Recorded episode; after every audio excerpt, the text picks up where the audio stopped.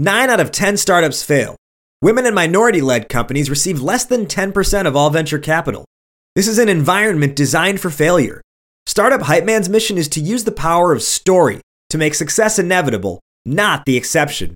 And this podcast is designed for entrepreneurs to share lessons learned from their stories so that you can figure out what whatever it takes means for your company to make it. Let's kick it. We've been shooting like a commercial like yesterday and today. I have to sh- do my next scenes like with my hair. From the Hype HQ recording studio in Chicago, Illinois, it's Startup Hype Man, the podcast. I am your host and the startup hype man, Raj Nation.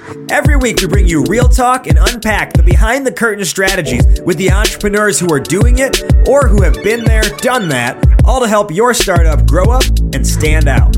Join the Hype Nation to catch every new episode, plus get resources and other stuff that actually help you, not the whack promotional junk that other companies try to shove down your throat. All you have to do is add your email at startuphypeman.com. Ready for some real talk? Time now for me, Raj Nation, to turn it over to, well, me, Raj Nation, for this week's conversation. Welcome back, everybody, to another episode of the Startup Hype Man podcast. Today on the show, we have Chris Martinez. Chris is the co founder of Dude, which provides unlimited web design and development for digital agencies. Now, Chris owned a digital agency for over six years. And then in 2013, get this, he moved his entire design and development team to Tijuana, Mexico, which turned out to be a total game changer for his agency because it was here that he quickly learned that Tijuana gives agencies all the benefits of outsourcing with none of the downsides that you might experience with traditional outsourcing. Outsourcing. So in 2017, he officially launched Dude, which is really meant to be the perfect outsourcing solution for digital agencies as it relates to web design and web development. Chris Martinez, welcome to the show. What's up?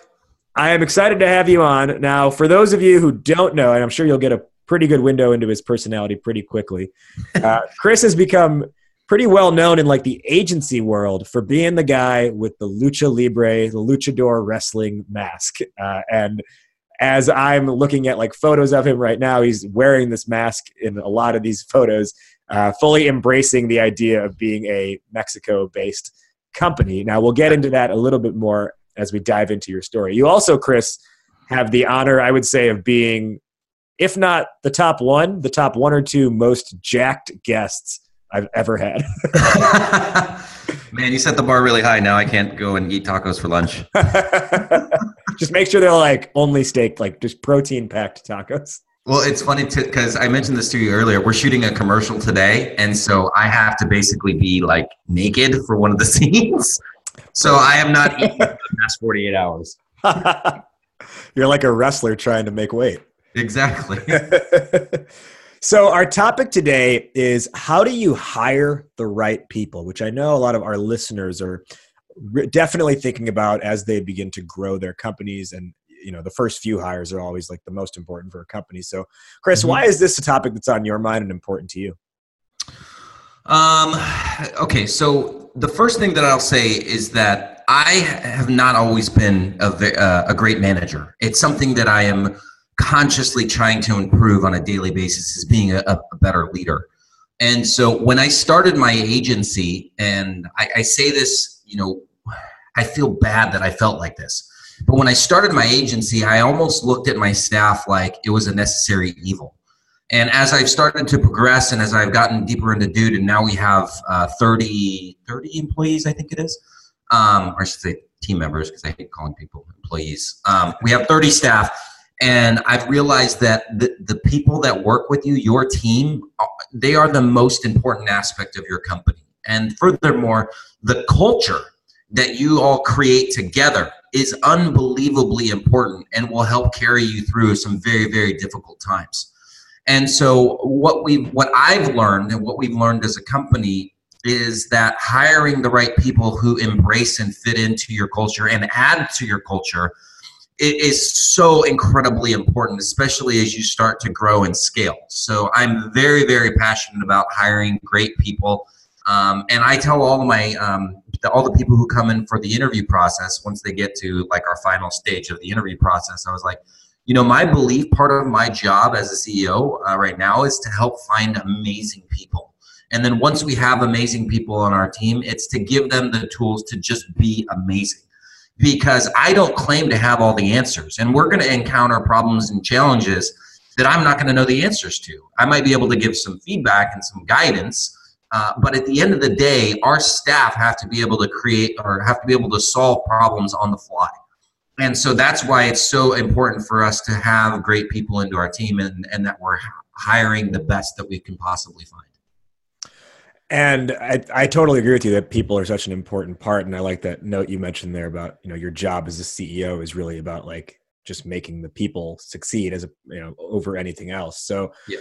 let's dial this back a little bit and take it all the way back you know down the memory bank down the rabbit hole of chris martinez's life you as we mentioned in your introduction you recently over the past few years moved to tijuana mexico to run this company but you yeah. obviously didn't start there so can you tell me where did you grow up and what was your upbringing like oh man that's a good question we're going deep here so um I I think that I had a fairly untraditional uh, upbringing. So I was born in a, a, suburb of LA called Torrance, California. If you know where that is, it's not too far from LAX airport. And so um, I was I was like a little hoodlum basically growing up. So this is like early '90s, and I really gravitated towards like being a bad kid. And you know that actually goes back as i'm older now and i can reflect back on a, lot of the the reasons why i made some of these choices. Is i had a very very physically abusive uh, and emotionally abusive childhood. I mean it was like it was horrible. To the point where you know like i admit it like i'm a, I, I, you know i've gone to therapy to help solve or deal with a lot of these issues and basically like i had to fight to survive as a kid and so um, part of that, I think, is I start as I became a teenager, I started to gravitate towards a really bad crowd. And this was like the early '90s, and so um, you know, like gangster rap was like super popular, so we all wanted to be like little gangbanger kids. Mm-hmm. And um, so that's like the crowd that I hung out with, and um, so we it was almost like a contest to see who could be the worst. So we would get into fights, and like we would try and steal everything that we could get our hands on. And um, when I was like 14 years old, some of my best friends started to really get into involvement in the gang life. And um, fortunately, the only outlet that I really had that I think kept me from going down that really dark path is that I played soccer and I played soccer very competitively. And so while my friends were, you know, had nothing and they had really, really bad home lives as well, and they were being bad seven days a week, you know, I was playing soccer four days a week, so I could only get into trouble three days a week. And so um, as I got into high school, sports really took over my life. And all my other like you know friends who were doing bad things and got involved with gangs, they just kind of disappeared. And so I stayed with um, I stayed in the sports route. You know, actually got through high school and went to college. Um, and all my other friends, they just like I said, they just disappeared. And um, unfortunately, one of my best, like literally my best friend from when I was in middle school, um, he got really involved in the gangs and he got shot and killed right after high school. So yeah, I mean, so and I say this because like I don't think there's a lot of people like in the tech industry who kind of have this upbringing, but it's given me a lot of different perspectives um, when it comes to appreciating things. And so anyway, so after after high school, I went to college. Um, I went to UCSB up in Santa Barbara, Go Gauchos, and um, that was like a completely life changing uh, um, experience for me. I know there's a lot of people in the entrepreneurial world who are like hating on college, which the cost, yes. Which I'm not, I'm not part of that crowd. I think college provides a lot of good for people. Well, for me, for example, it just showed me a different way of thinking because where I grew up in Torrance, while it's not like a horrible community, um, your idea as a high schooler, at least mine was, is that the world consists of the same things that your parents do and all the uh, the things that your friends' parents do and that your friends do and it's way more than that. And so when I went to college, I got to meet people who grew up a completely different way than I did. And it really opened up my eyes to um, different ways of viewing the world and then also um, new opportunities. And so that's kind of like where I, I, discovered that, hey, there's a different way to live. Like, I don't have to do the same things that, you know, my parents did or my friends' parents did. I don't have to do the same things that my friends did, um, did or are doing. And um, so then after that, I ended up getting a job in sales and away I went kind of kind of with my professional career, and eventually I wound up here in, in TJ. And there's a lot of stuff that happened in between, but I don't know how much more stuff you want me to well, I'm, I'm actually on the college front. I'm yeah. curious, you know, you talked about, you know, more or less being like that gangbanger lifestyle in high school. So how did college even become a viable uh, option for you or even it's part of your consideration set that that's what you do as opposed to you know just whatever yeah so I'll, I'll, I'll preface that by saying like i was not a hardcore gangbanger like in middle school like we were like wannabe gangbangers and it like the the the jump from where i was to where you know my best friends were who really got involved in that environment um you know it, it was just spending more time with people that kids that age shouldn't be spending time with. And a lot of the reasons why kids gravitate gravitate towards the gang life is because they have horrible home lives, and these gangs take them in and make them feel like they're part of a family. Right. So, um, you know, the other thing is that just because these kids are in a bad environment or they may they might grow up in a neighborhood that's not you know super wealthy doesn't mean that they're not intelligent you know, so my friends back then, they eh, academically, they were just as capable as I was.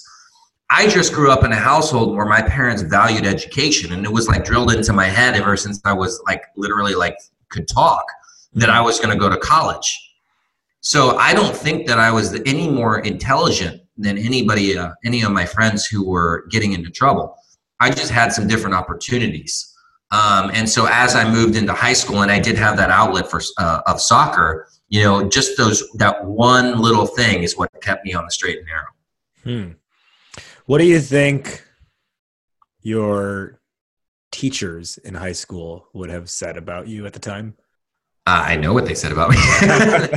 uh, they said that I had a lot of uh, that I was very smart, that I had a lot of potential, uh, but that it, I did have some attitude problems. Mm. And occasionally, I remember there was this one teacher. She was an older lady. Um, I can't remember her name, and I, I can't even remember the class actually. But I remember that I got a really high score on a test. And by this time, you know, like I'm an, I, I was, I prided myself on being an athlete, but I was still kind of an asshole. so I had an attitude. I had a big chip on my shoulder. I, I had an attitude. And so we took this test, and I got the highest score in the whole class.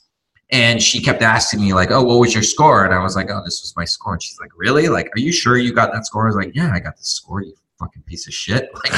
Like, I earned that grade. I'm smart. Just because I look like this or I might act a certain way doesn't mean that I don't have a brain.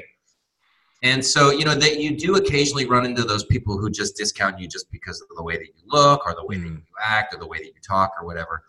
Um, but academically, like I was always very, very successful. Um, where I struggled is that I had an attitude, mm. admittedly. Okay. And I think in some ways, I think in some ways that's a good thing when you're an entrepreneur because a lot of the times you have to go against the grain, right? Everybody's going to tell you no, everybody's going to tell you you're stupid, and you have to have that fight inside of you to just keep going. As well as a you know a key point of differentiation. Yes, absolutely. Now, I definitely stood out. yeah, and it sounds like then uh, going to college at UC Santa Barbara was really like your turning point. Um, where, as you said, like it opened you up to new perspectives. Uh, there are different ways of life, new ways of thinking, and that and the like. So, how does entrepreneurship enter your life then? Like, where did you did you like have like some like lemonade stand when you were a kid, and then it grew from there, or did you not even like think about entrepreneurship until college or after college? Where does it where does it come in? So I always knew that I wanted to have a business. Although when I was a kid, I had absolutely no idea what that was. My dad had his own company. My dad was actually an engineer, so he had an engineering firm, um, a small one, you know, that he started when I was like 13 years old. So I would like go to his office and I would see that, and he would go on business trips. And I have I had absolutely no idea what he did. I did have another uncle who was very, very successful. Um, he basically invented a technology back in like the 60s that was purchased by SoCal Edison out here in California. Mm. And it was a huge sale for him. So he had this ranch, we called it a ranch. It was like in the middle of nowhere. And so, you know, I just knew that he had a business. And I, I, I, I had an idea of entrepreneurship, but it was just an idea. It wasn't anything concrete or formulated in my brain.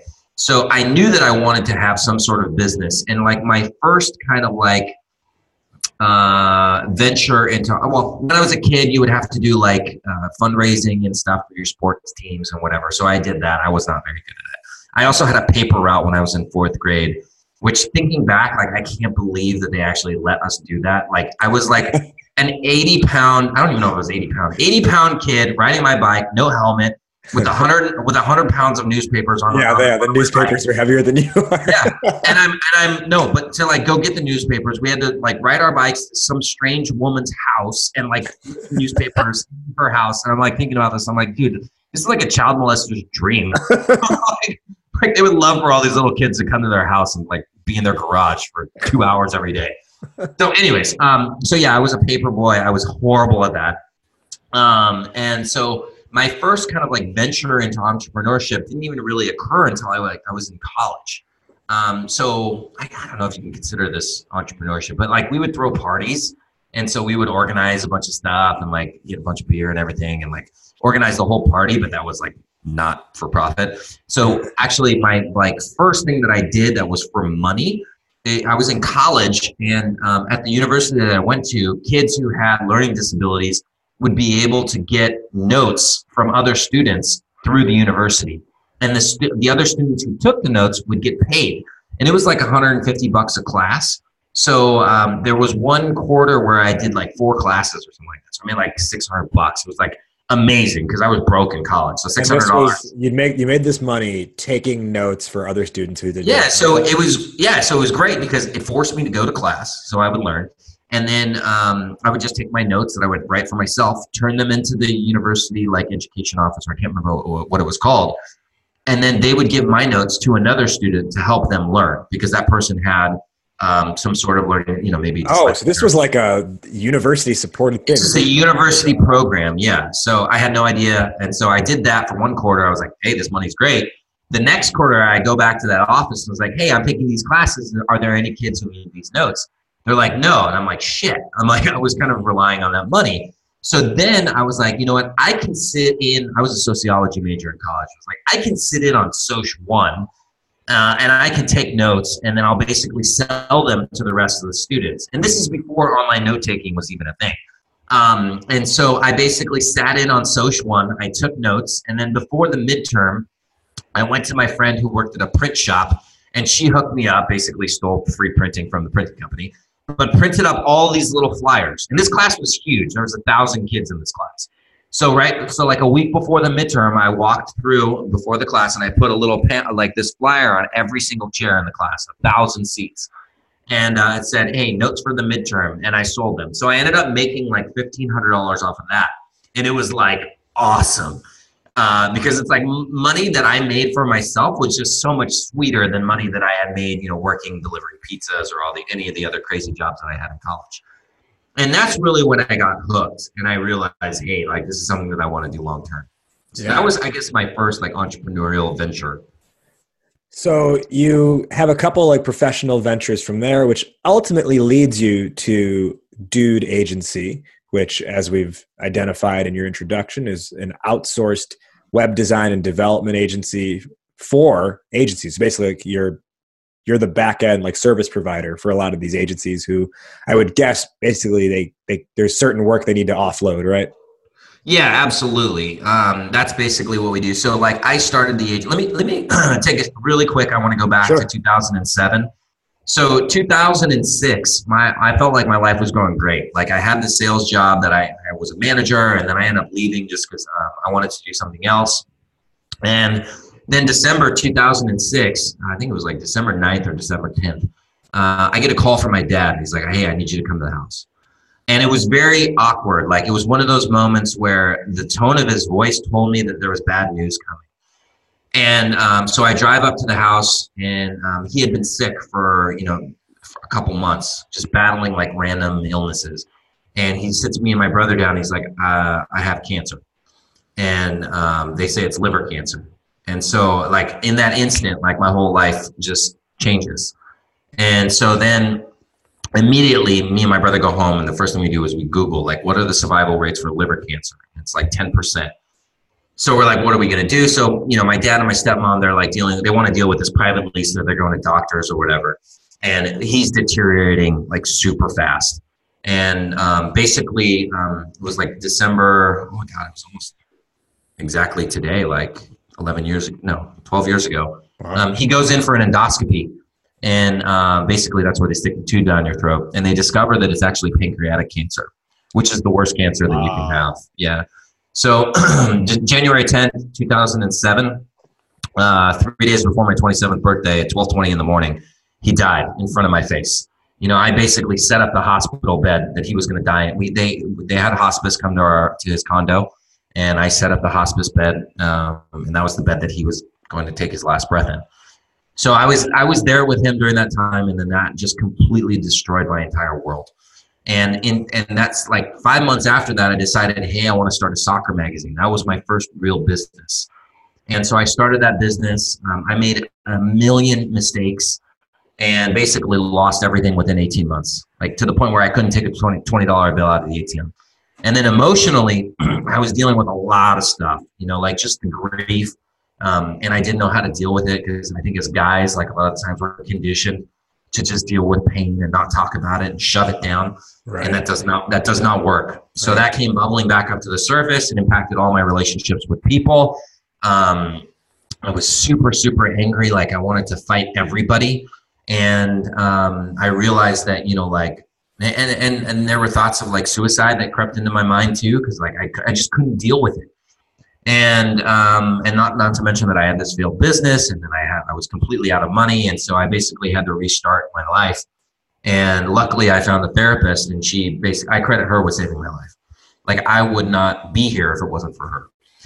So then I was able to really get my head back on straight, and I, you know, I'm not perfect by any stretch of the imagination, but I was able to start to you know put my life back together after two years of basically suffering through this and eventually, I discovered, uh, you know, while being broke, I, I learned uh, web design. I basically taught myself how to build a website in a weekend by watching online videos. So I went and I got a theme and like, and I had no idea about any of this stuff. And in one weekend, I was able to teach myself these things. And then, you know, fast forward about a year or two later, I started uh, my agency in 2012, and our entire staff was in the Philippines. And I grew that to, we had about like 50, 60 clients on, act, uh, on retainer. And then basically, um, I realized, hey, I got to find a better solution. I got to find something that's in our time zone that we can afford. And by this time, I'm living in San Diego, came across the border to Tijuana, Mexico, not knowing anything, not knowing how to hire a single person. And basically, we figured it out. And I grew that agency. We had over 200 active clients on retainer and I was managing everything with a team of just five people here in TJ. And um, then in 2017, I basically realized, hey, you know, like I, I kind of want, I want to do something else because entrepreneurs and our ADD. And I was like, I want to do something else. I've been trying to get my agency friends to do something down here in TJ. I listened to a podcast of Russ Perry, who started Design Pickle. And I was like, oh my God. And if you don't know what Design Pickle is, it's unlimited graphic design um, for a, like a monthly subscription fee, monthly right? subscription. Yeah, monthly subscription to um, uh, to unlimited graphic design. And I'm so I listened to this this podcast of Russ, and I'm like, oh my god, I can totally do this with web development, and we're going to use our team here in Mexico. And so I roll it out. We start running ads. We start getting clients, and I'm like, okay, we might have something. And uh, we're you know we're improving the program. And then this past February, February 2017, we take a leap and we invest a bunch of money and we go to the traffic and conversion conference here in San Diego. And I had gone as a guest a bunch of times.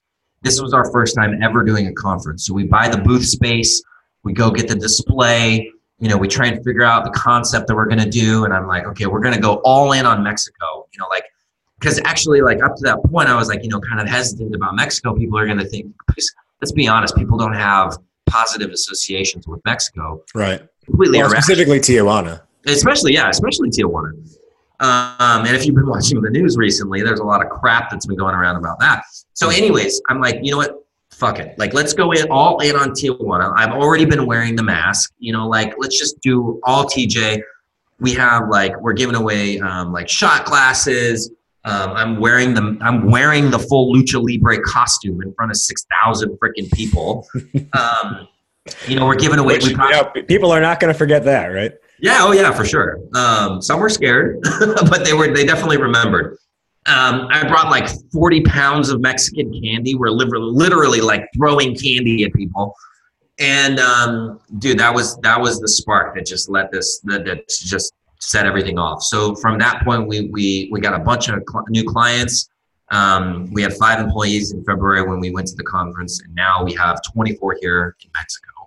Um, and we're, we're, looking to hire another one. I don't know if we'll be able to get one by the end of the year, um, but our, our our plan is by next year we'll have around 90 people. So we're already looking at new office space to house everybody. So that's, I mean, that's how quickly it's it's it turned around for us. Yeah. So essentially tripling your growth, your employee headcount over the next yeah. year, right? Oh yeah, absolutely. I mean, so, more than that this year. So, so that's a huge undertaking, right? And, and even hiring these first 24 is also a big deal. I mean, congrats on everything so far with that. So let's kind of let's dive in now to this topic of hiring the right people. Now, here's how I want to uh, position this to you. Sure. I would say the traditional or a traditional hiring process is one that looks something like this submit resume mm-hmm. resume gets reviewed mm-hmm. person gets called in for an interview with one person they say we'll call you back if we like you the person gets called back and then they do an interview with like one more person.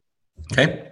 And then that's kind of it. Maybe some people talk about it and you decide from there what uh, you decide from there should we hire this person? Tell me what's wrong with that hiring process uh, a lot of things. Um, well, first of all, like you know, y- you have to incorporate your company culture into the hiring process so that you make sure that you're finding people who are aligned with your beliefs and your vision. And so uh, that starts from the moment that that person submits the CV right? And actually, and actually, no, it, it starts from before that. It starts from the, the the job post. So in your job post, you need to be describing your your company and your goals and your mission. And um, so when you get that CV, you want to make sure that that person who's submitting it to you, uh, we use CV down here. I know you said resume. So, so when you get when you get that resume, when you get that resume, you want to make sure that the candidate took the time to invest and make some tweaks and changes and, you know, at least wrote in the response the things that they really like about your company. Because if they don't, the, the best behavior that somebody is ever going to have is when they're going through the interview process. And if they don't have the wherewithal to take 10 minutes to do a little bit of research about your company and write something personalized to you, what do you think is going to happen when it's seven o'clock at night on a Friday and a client's asking for something, you know, out of the ordinary that's going to help them, you know, get a new client, get help them get a new client or help them complete a project? Do you think that the person who didn't take the time to fill out the resume properly or do a proper response is going to like basically put their own needs on the back burner and serve your client or or help the team? You know, probably not. So you want to look at that process and just see how the, the response, see how you write your job post, see how that person responds. and then um, the responses, every response that they give you, like every interaction with the person, um, you don't want to just look at their answers, right? You want to look at the the feeling that you're getting. And this is actually very counterintuitive for my personality. Is like you know you'll also want to trust your gut about how these people are talking to you. Like what does your gut tell you about this person? What does your gut tell you about how this person is going to fit into your culture? So it's a mix of concrete metrics but also using your gut. And then if you have other people on your staff incorporating everybody into the hiring process and ho- hopefully we'll get a chance to talk to you about or to talk about my actual hiring process yep. but one of the steps that we have is you know all the management staff um, basically will interview a candidate even though that person's probably not going to be on their team mm-hmm. and we all have to come to an agreement on two questions the first question is is this somebody that you would want, want working on your team right and the second question is is this somebody one day that you would uh, be comfortable working on their team, like if they were your manager. And every single person has to answer in the affirmative. If there's any person who does not answer yes to both of those questions, then we have to disregard that candidate. It's just a rule that we have because I don't know that I don't I won't be able to interview the, the, the person let me let me rephrase that. I will only see one aspect of that person when I interview them. We have multiple people do the interviews because they're going to be able to ask different questions. They're going to see different things in that person's personality. They're going to put them under different pressure, right? And, and so when we collectively look at that person, uh, then we can make a really, really good judgment as to whether this is going to be a good fit for us culturally. And honestly, when they come into the office, we already know that technically they've got skills. What it really comes down to is hiring people, like great, amazing human beings.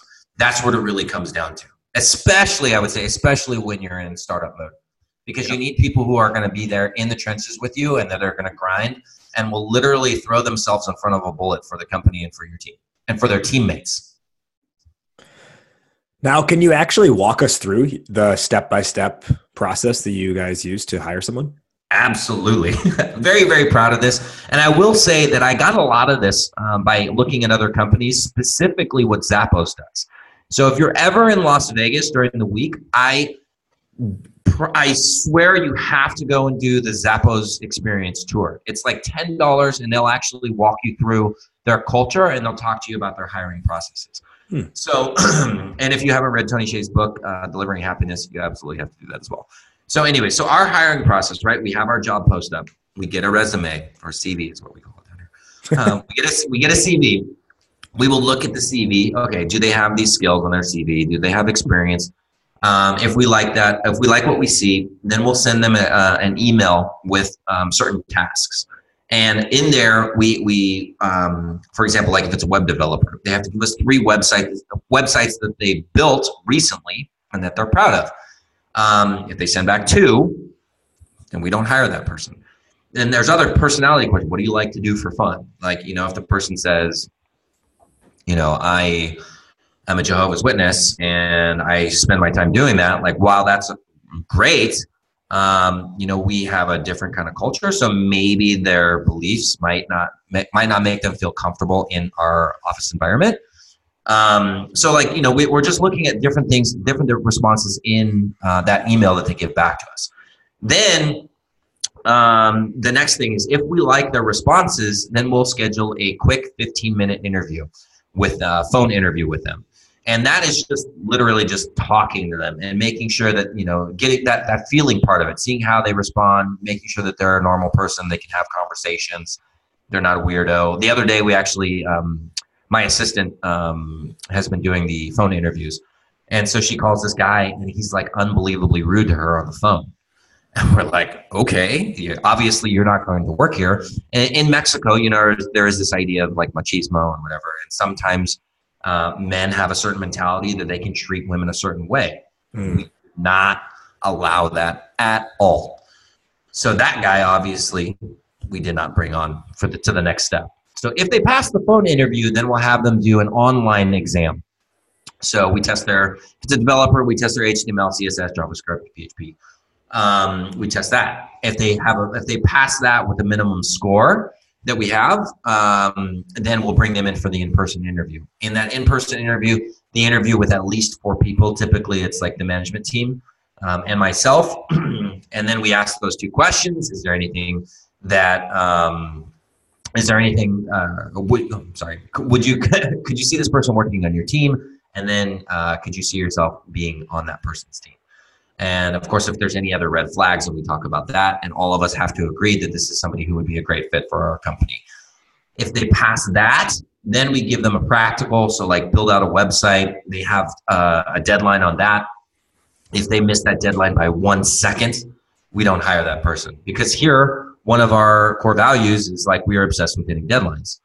So, if they miss a deadline, obviously, then we can't hire that person. So, let me um, stop you right there because I just sure. want to emphasize that point you made. You said if they miss the deadline by one second, they're disregarded. You're not going to hire them. Yep. Now, for everyone listening, the, the key point I want you to take away there is what he said after that. Because one of our core values is timeliness, hitting deadlines. Mm-hmm. You think about building out your own hiring process, it's not that you have to have a step where you're like, well, wait, they missed something by one second, we can't hire them. It's that you're building a process that's built around your core values, right? Mm-hmm. Absolutely. Yeah, and those core values should come from your team. And if you're starting out and you don't have a team, then obviously you can create that yourself. But we just redid our core values, and um, I said, "Hey guys, like these are what they are. I created this, but you know, like this is just me. I want it to come from you guys." And so we literally had like a workshop, and we all came up. We redid our core values together. Everybody voted, and um, what they created was way better than anything that I would have created. And so now those are up in the office. And so we know like this is who we are. This is who this is what we believe in. These are our values. And we base our decisions on that. And so we want to make sure that everybody that we bring into the company is aligned with those core values. Yeah so you have the website test or the the deadline they have to hit what comes yeah, next they have to hit the deadline obviously if the quality of the, what they did is not good then we don't hire that person but then um, if they pass all those tests then we make them an offer. Mm. And uh, you know they have jumped through a lot of hoops to get here, and um, by that time, you know, we are like 100% confident that this is going to be a great person. And you know, we have a very different kind of working environment here. It's very relaxed. Like you know, like a lot of companies in Mexico, they make you punch a clock. You know, that you you have to take your lunch at this time, and you have to be back exactly at this time, and like the manager has all the answers. You're not encouraged to give feedback and that's completely the opposite of what the way that our company operates you know and, and my management style it's like like i said before it's like I'm, I'm just here to find great people and help empower you guys to be great because i don't have all the answers and so um, you know we don't track hours like that you know they can kind of come and go as they please what matters obviously because this is in alignment with our core values is that we're serving our clients you know that they are getting everything that they need so some days you might have to you know, you might come in at eight and leave at five. Some days you might come in at eight and might leave at seven or eight or whatever. At the end of the day, the client has to be taken care of, and they have to. You know, they're those are the one. The clients are the ones who are really paying everybody's salaries. And everybody here understands that. So sometimes you have to make sacrifices, um, you know, and then like you know we have we give double the amount of vacation time here. So, you know, and I encourage everybody, like, go out and travel. Like, please go travel, see your families, go explore the world. That's another one of our core values. And so when somebody goes on vacation, uh, we actually had two um, two of our, our, our staff get married, and so they got married, obviously, and then they went on honeymoon. And we were overjoyed that they were able to do that. Now it did leave a hole in one of the each of their teams, but the staff was more than happy and bent over backwards to try and cover for that person because we care about them and we want them to go and be able to enjoy their time off. Right, right. Yeah, so, it's, it's, it's part of that the culture that you build there. Exactly. Yeah. So, in looking at this hiring process, which I think it's it's it's it's great to have like that rigorous screening more or less, but also one that again plays to the strengths you're looking for at the company. Yep. That said, do you feel or how do you feel that your process is able to effectively um, essentially address or bring in like diverse candidates? That's a great question. Um, so diversity is amazing. Um, I don't know if we're talking about ethnic diversity for one thing, but ethnic diversity here in Mexico is a little bit different. But sure. diversity of thought, um, diversity of experiences, um, I think is super important because it's going to give different viewpoints and it's going to give different aspects for how to overcome challenges and sort of that sort of thing. So if you look at the makeup of our company, you know, like from where they came from, you know, some people went to a great school, some people came from a great neighborhood, other people didn't come from a great neighborhood. Some people are the first one of their family to go to college. And so we do look at that and um, you know, when you look at in, when you look at what's inside the person, that's what really matters and that's where the our interview process and like asking personal questions um, getting to know the person on, a, on, a, on a one-to-one basis not just how do you program how do you design you know like that's what we're really looking for and we really do encourage diversity. Um, and so like if you meet our people like they're they all come from different backgrounds but it's amazing when you find the things inside of them um, that are that are that are similar like everybody gets along really really well. So yeah we do uh, look for that diversity in terms of like the backgrounds but like in terms of like values and stuff um, that's something that we really don't compromise on. Yeah okay. And Yeah, and you mentioned for being in Mexico, it's a little bit different to get ethnic diversity just because of the makeup of the people there. But yeah. um, for a company that's in America, mm-hmm. what would you recommend um, they can or should be doing then to encourage bringing in you know multiple candidates? And the, and the reason I'm asking this is because. Uh, well, not only because it's important, but when you talk about your your hiring process, and it's like, mm-hmm hey, like we want people who fit in with it with our personality. But then does that create like a oh, if we like are a culture that like drinks after work, but this person actually does not drink, does that disqualify them? Right? You know what I'm saying? Um, okay. If we want to use alcohol, for example, I mean, like, hopefully the people in your company can have fun without alcohol. And hopefully somebody who doesn't drink doesn't feel like uh, uncomfortable around other people who are drinking. Um, but you know, the biggest advice that I would have for companies in the states, and this also goes back to like my kind of like gang related upbringing, uh, is look for talent in unexpected places because mm. oftentimes everybody is looking for the winners and the diamonds in the same mine. There is so there's so much more talent. There's like an unlimited num- amount of talent that's out there you just have to think differently and go out and find them in different places. You know, like why would you enter a very saturated market with your business? You always want, you know, if you've ever read that, that book, Blue Ocean Strategy, like you want to find that blue ocean. Find the blue ocean of people. And I feel like a lot of the times, um, owners, CEOs, or hiring managers, they're always looking at the same colleges. They're always looking at the same backgrounds. They're always looking. That stuff doesn't matter.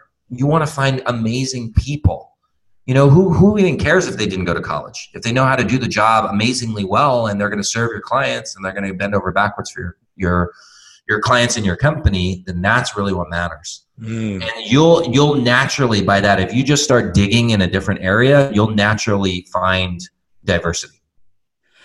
I like that a lot. Look for talent in the unexpected places, and that analogy of why would you enter a saturated market as a business? Why why enter that for for people? Yeah, yeah. I've never thought of it in that uh, framework before, so I like that a lot. Uh, a couple more quick questions I have for you here before we wrap up. Uh, sure. Uh, one of them is, I think, especially in the early days, when say it's founding team, and now like the first two people are going to get hired on beyond that.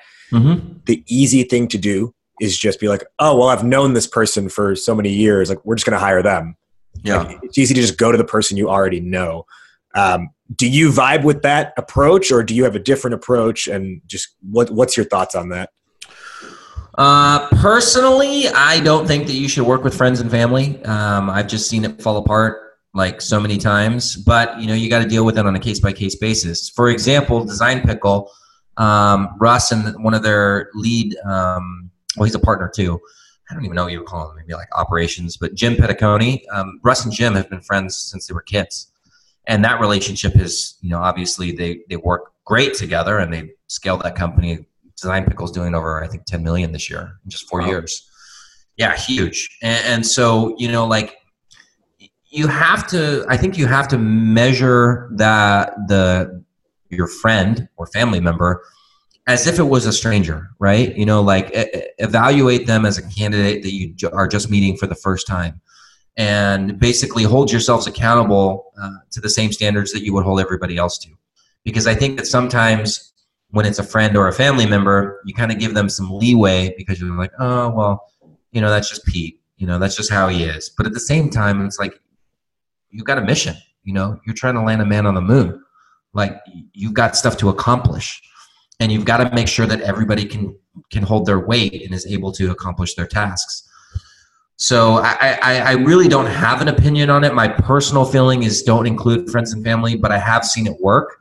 So you just got to figure out what's uh, what works for you guys, uh, but definitely hold everybody to the same standards. Yeah, and in fact, uh, last year we had a guest on the show, uh, Patrick Tannous, who's the co-founder of a company based out of Chicago called Tiesta Tea.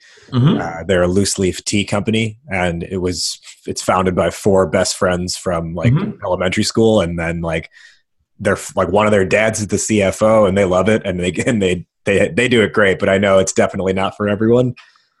Yeah, I've seen it fall apart. I mean, the reason why most part why most partnerships fall apart is not because they don't have a great business. It's because the partners can't get along. Right. So you know you have to enter it like it's a marriage, you know, and it's like Is this somebody that you're willing to be stuck with for the next 50 years? Because honestly, like I, I, feel like a lot of people go into their businesses with the short-term mindset of I'm just going to start it and I'm going to have this big exit and I'm going to move on to the next thing. It's like I think that's kind of backwards. You know, like I think you need to say like, is this something that I love so much that I'd be willing to do this for the rest of my life? Yeah. You know, like if you look at somebody like Steve Jobs, I mean, that's what he did. He yeah. ended up dying. He died with Apple. That was his right. That was his exit. That was his exit. yeah, you know, dark dark humor there.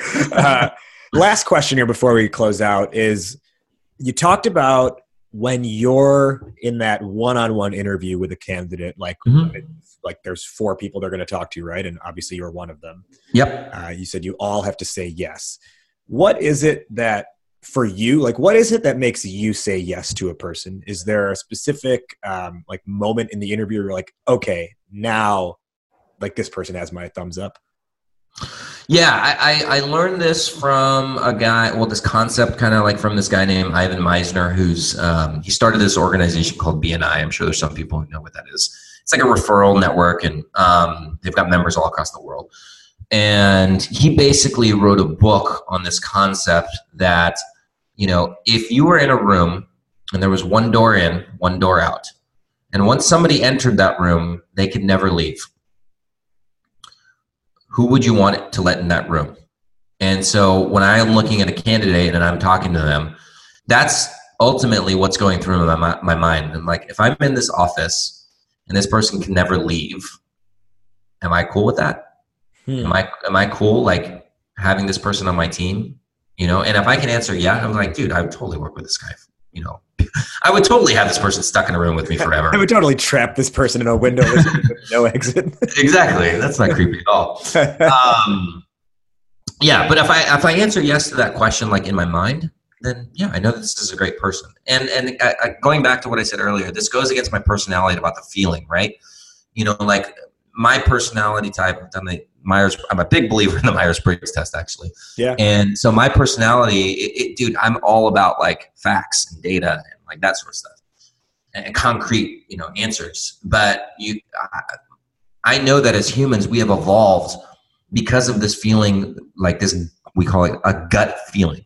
Yep. Like literally, you would your your uh, genetics would not have been passed on had your ancestors not listened to your gut about a lot of different things hey, don't go to that that stream because it feels like there's a saber tooth tiger that's going to go there and rip my head right. off. Right. You know, so there's all these things. So you have evolved with this instinct inside of you. And so when I'm in the interview process, I do have to listen to that a lot more than naturally than I would want to.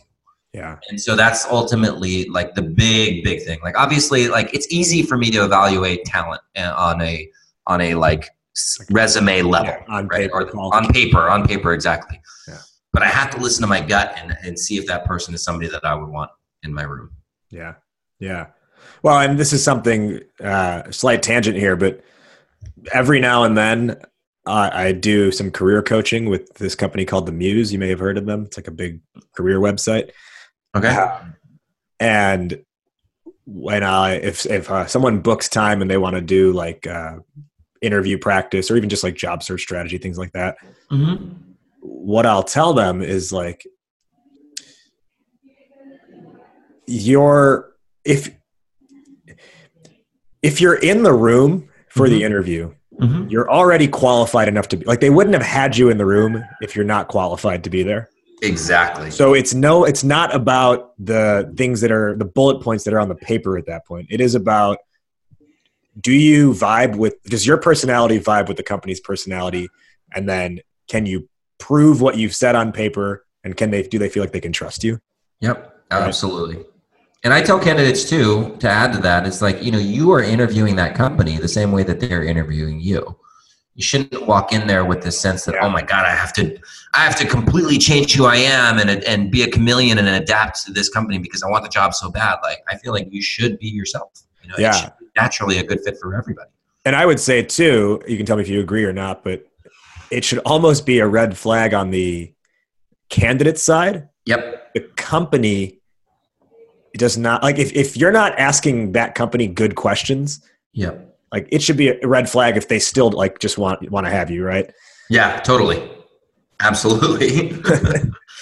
So before we wrap up, can you let our listeners know uh, where they can learn more about Dude Agency, uh, learn more about you, and find you online? Yeah, so um, go to our website, www.dudeagency.io, and then uh, you can go to the Instagrams. That's dudeagency.io, and then if you go to Facebook, Facebook's Dude Agency. so it's pretty easy to find us. Um, that's the best way to connect with me too. If you just send us a message, I'll be able to uh, respond. Awesome. To wrap up, we will close out by giving our uh, final answers here to the question. Our topic question today was How do you hire the right people? I'll go first on this one, then I'll toss it to you, Chris. Sure. So, how do you hire the right people? The the two things that stood out for me from everything you explained was the I really like that question of you ask yourself as the person who's hiring, is this candidate someone who one day I would want to work on their team? I like that question a lot. And then the other thing you mentioned was looking for talent in the unexpected places. Yep. Uh, meaning don't enter like a saturated market of people just because it's been said that people good people come from there look in other places as well Mm-hmm. And to me, what this comes down to, as well as the other things you talked about in your just overall hiring process, is ultimately, you may have heard this saying before, but if it's not a fuck yes, it's a no. Yeah. And 100%. anyone you bring on should be like across the board, fuck yes, we want this person. If there's any, and that's, that's, that means your gut says yes. Yeah, absolutely. Any hesitation, your gut's saying no. Chris, how do you hire the right people? Uh, so I would say, you know, you have to look at your your company culture. You have to look at your core values. You have to look at where you're going as a company, where you're at now, and where you're going as a company, and then incorporate all those into your hiring process. And um, you know, you want to have multiple steps. And the like I said before, like the interview process starts from the job post. You know, so that job post has to be written in a way that it reflects where you're going and the type of person that you want to attract. And um, you know, if anybody does not pass all of your tests, then you, you know, and your gut's telling you not, no, you you got to let them go.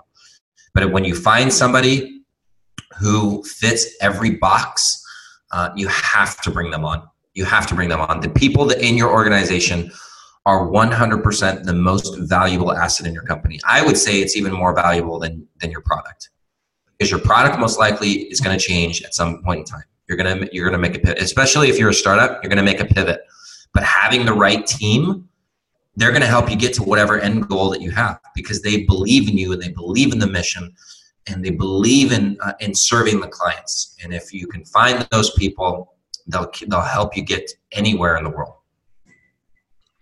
Ladies and gentlemen, listening to this show, if you happen to see a very muscular guy walking around in a lucha libre wrestling costume, chances are it's Chris Martinez, especially if he, especially if it is at a conference. Chris Martinez, founder, CEO of Dude Thank you so much for joining us on the show today. Uh, thank you so much. This has been a blast. That brings us to a close. Did you like what you heard? Did it tingle your earbuds? Support your startup ecosystem and share this episode with another founder to help them. If you don't have anyone in mind, then leave a rating and review of the show on iTunes so more entrepreneurs can learn about it. And if you want more, head to startuphypeman.com and click on the knowledge section to get a bonus blog post written by this week's guest where they unpack the topic even more. Remember to subscribe to the show on iTunes or Spotify or Google Play or wherever else you listen to podcasts. Startup Hype Man is more than a podcast. In fact, we support startups across the United States and globally develop sales and marketing acumen with messaging that stands out to customers and stands apart from competitors. Learn more and fill out a form at startuphypeman.com if you want to chat. Shout out to this week's guests for spending their time with us, and shout out to music artist Sir the Baptist for providing our show's theme song. Catch you next time. Hype Man out, word up, raise up. Got you howling at the moon, yeah. This a dance with the devil, girl. Instead of sundown too, yeah. This a dance with the devil, girl. Tell me what you gonna do. Yeah. This a dance with the devil, girl. And if you can't get it loose, then, then call him to the truth. It got you howling at the moon. Yeah. This a dance with the devil, girl. Instead of sundown. Yeah. This a dance with the devil, girl. Tell me what you gonna do. Yeah. This a dance with the devil, girl. And if you can't get it loose, then it's, it's a dance with the devil.